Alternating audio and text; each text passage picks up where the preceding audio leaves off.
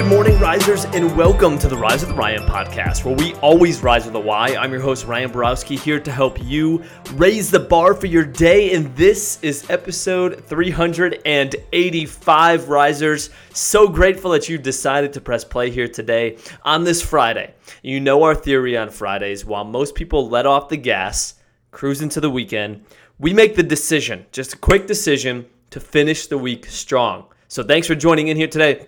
And you all, I'm not going to lie, nothing that I share here today is going to be original to me. I'm sharing a post that Ed Mylett shared. Now, Ed Mylett is a business coach, uh, influencer, has a great podcast out there, Max Out. I'd recommend you look at it. You all, he shared this post on LinkedIn, and it started with one of my favorite quotes of his of all time. And it's not even a quote, it's like a thought that he has, and it's going to change everything for you. I feel that way. So I'm just going to go through and read this again. This is from Ed Mylett. And the first part of this is the part that I'm uh, I was referring to. He says this: My biggest fear. Well, make sure you're listening in here. Lean in a little bit. All right, here he goes. My biggest fear is when I die and I meet the man I could have become, the man that I was destined to be. We are complete strangers. Wow.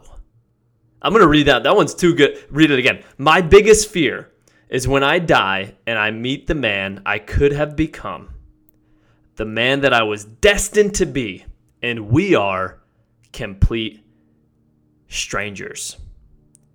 He shared that multiple times on his podcast. That's the first time I've heard it. And he kind of walks you through this visualization. He's like, My biggest fear is when I die and I'm up in heaven and the gates open and I look and I see the person that I should have become and I don't even recognize them.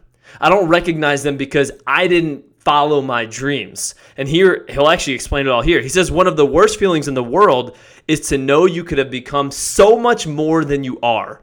But one of the greatest feelings in the world is to look in the mirror and know you are making progress towards the ultimate version of yourself.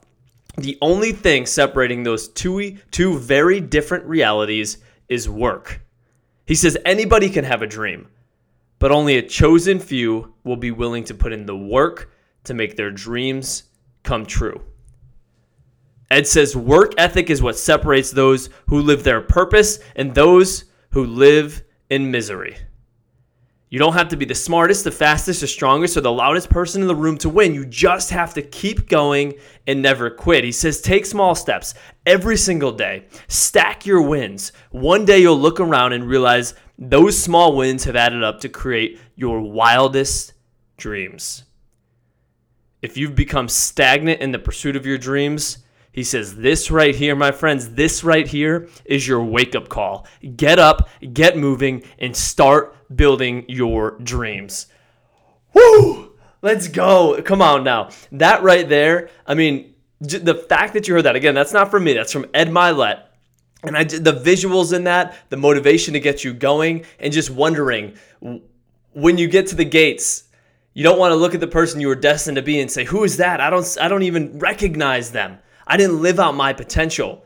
So for those of us and he says it right there who are stagnant in our dreams, that's your wake-up call to go and pursue those and become the person you are destined to be. Risers, you got this. Rise up.